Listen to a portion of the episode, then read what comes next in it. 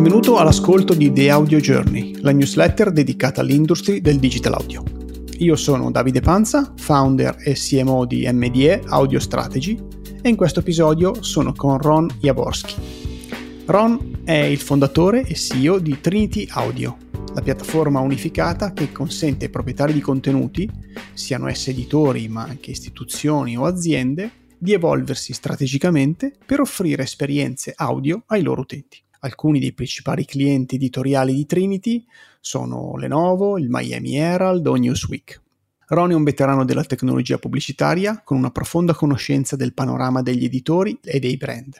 Prima di fondare Trinity Audio ha cofondato Team Media, società che è stata successivamente venduta per 13 milioni di dollari. Hi Ron, Thanks for being my guest today. Thanks for having me. Okay, Ron, let's start our conversation, our chat with um, a general overview of the worldwide AI audio market. Okay? We know that it's growing pretty much everywhere thanks to the introduction of solutions and platforms that are bringing new opportunities to brands and publishers. Could you give some data, some insight, just to have a, a, better understanding of what is available, what is happening today in the AI audio space? The first thing I want to say is that definitely now is the best time to be in both in audio and, and AI. Uh, business are booming, and I believe that uh, innovation comes in, in both genres and, and you know in both industries altogether. Audio is becoming more and more the, the, the relevant form of consuming content to be updated. It's, it's accessible, it's more efficient. We see it with the rise of podcasts, we saw it with smart speakers, and uh, of course, AI makes it even easier to generate audio and, and have it distribute anywhere across the globe. And I think that in the coming years, what we'll see is more and more tools that create the full experience that include the creation of the content, the turning it from textual content to audio, uh, adding a music or a sound layer to it, then distributing it uh, to the relevant people. And I would say even more layer of personalization, meaning that if I like to, I don't know, to read about uh, U.S. politics, and you are also like the U.S. politics, we won't get the same U.S. politics podcast from the same AI engine that will generate the podcast for us. Well, it looks like a bright future with a lot of things that we are waiting. So exciting, huh? From what I know, Trinity's best market is the publisher one, and it seems reasonable looking at the number of pages that are published from them every day. So the possibility to listen instead of reading is, is a great option given to the users.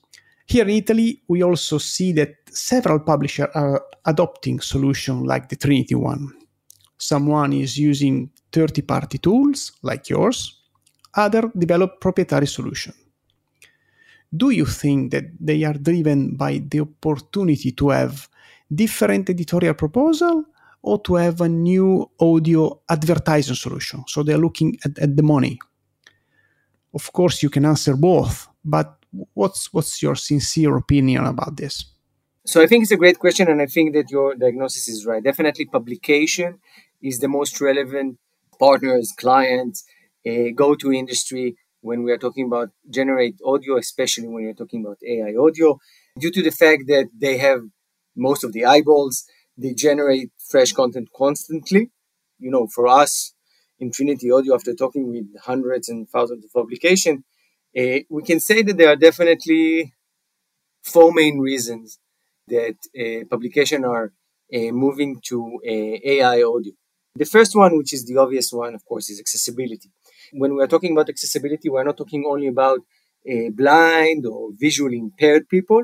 We also talk about people that can be dyslexic, uh, people that have lack, I would say, of reading skill capabilities, and of course, the ease of use. You know, I'm driving, I'm jogging, I'm cooking. I want to listen to something that I can read. My eyes are busy right now. So that's one aspect. The second thing, of course, is also revenue. Audio is can offer uh, advertising opportunities for publication, uh, whether with audio ads or with other display units or any type of advertising unit that can be combined within an audio player. And, and not only that, the population uh, that is using those type of tools are usually heavy users the readership of the publication, which tend to be a more lucrative uh, part of the population that advertiser would like to take uh, their attention and provide uh, relevant messaging to them. The third one is the subscription economy. Audio can definitely help publication in increase or create a subscriber base. And again, it corresponds with what I just said about the fact that at the end of the day, uh, the user that tend to use audio AI solution is usually again the heavy user, what we call the brand lovers, the one that visit more the this specific publication and engage with it more often. And and the last thing is the increase of readership engagement. The fact that I have another derivative of my content, my textual content in an audio form, gives me the option uh, to easily uh, engage with my uh, readership. And by the way, it can be on the website itself, or you know, I can export my content to Spotify and have some of my content available on an audio platform. so, so my my readership will have an easy way to engage my, with my content, not necessarily only on my website, uh, but also on other uh, location. A lot of pros. yes, this is what we're trying to do here. yes, one pros for, for the publisher and the sales house, of course, they're looking to the, the, the, money flow. So, what do you think of the money flow that could arrive from the AI audio solution? What do the audio advertising investor think of the solution? So, uh, first of all, this year, 2023, we suppose the digital audio advertising budget should surpass the $10 billion, which is uh, the largest growing segment in the digital advertising. That's the first thing. Just as a comparison, three years ago, it was almost half with 5.5 billion. Okay, so so it's growing rapidly and and and it's it's quite a significant uh, thing for for advertising. Meaning that first of all, advertisers are looking more and more into audio, especially online audio. Uh, and there are many reasons for that. You know, there, there is, of course, the move from offline to online, which is similar, like budgets are moving from uh, TV and, and so on to online video, like YouTube is another channel. The same is going on uh, in audio. Again, it's important to, to mention we are not talking about only about podcast. Of course, we are talking about online radio station. We are talking about a music streamer. Another thing is that uh, advertisers are constantly repeating the fact that the ROI for audio advertising is amazing, and for the time being, it's better than a display and video. I think that one of the main reasons for that is that clients, users, end users that are listening to the ad are much more tolerant uh, to audio advertising for now versus video and display. You know, there, there is no audio ad blindness like we have uh, with display ads over the website. Now, if I, I go a little bit further and into our line of business, which is audio AI, uh, we do see a growing demand for our solution, or I would say to advertise on, to- on top of our solution. And there are several uh, reasons to that. Uh, one of them is the fact that uh, the transparency is better. The way we work is similar to the way advertisers get they, they, their data from display ads video ads, and so on. Uh, we provide the same data, which is definitely beneficial for them. That's one thing. It's not only that, that they, as, as they are exploring the podcast landscape and the transparency over there is not 100% clear as same as video and display, it's, it's easier for them to enjoy the benefits of audio on the one hand, like we provide them, and on the other hand, of course, uh, have the transparency that they used to have on display and in video. And just as in comparison, if we can think about radio advertising, where you know the data that is available is not even close to that. I think that as as we see more and more um, influencers, content creators are moving to a video AI created content, we are also seeing the amount of audio uh, AI content that is being generated again by content creators, uh, influencers, and, and, and so on is super lucrative and super uh, interesting for advertisers. So I think both in the digital audio space and, and more than that in our space where it's audio AI, the future look promising. Let's go back to the tech solution, okay? I see that both Google and Microsoft are now adopting audio AI solution within their browser with a good user experience. So if the browser gives the opportunity to listen instead of reading, the user could listen potentially to every web pages, not only the publisher one. This will also potentially bring the user to a sort of a habit because they will find the possibility to listen quite everywhere. So if I surf on the publisher website, I might find two listening tools the browser one and the publisher one. Why should I click on the player of the publisher? For example, your player instead of the Google and the Microsoft one that I use for other website?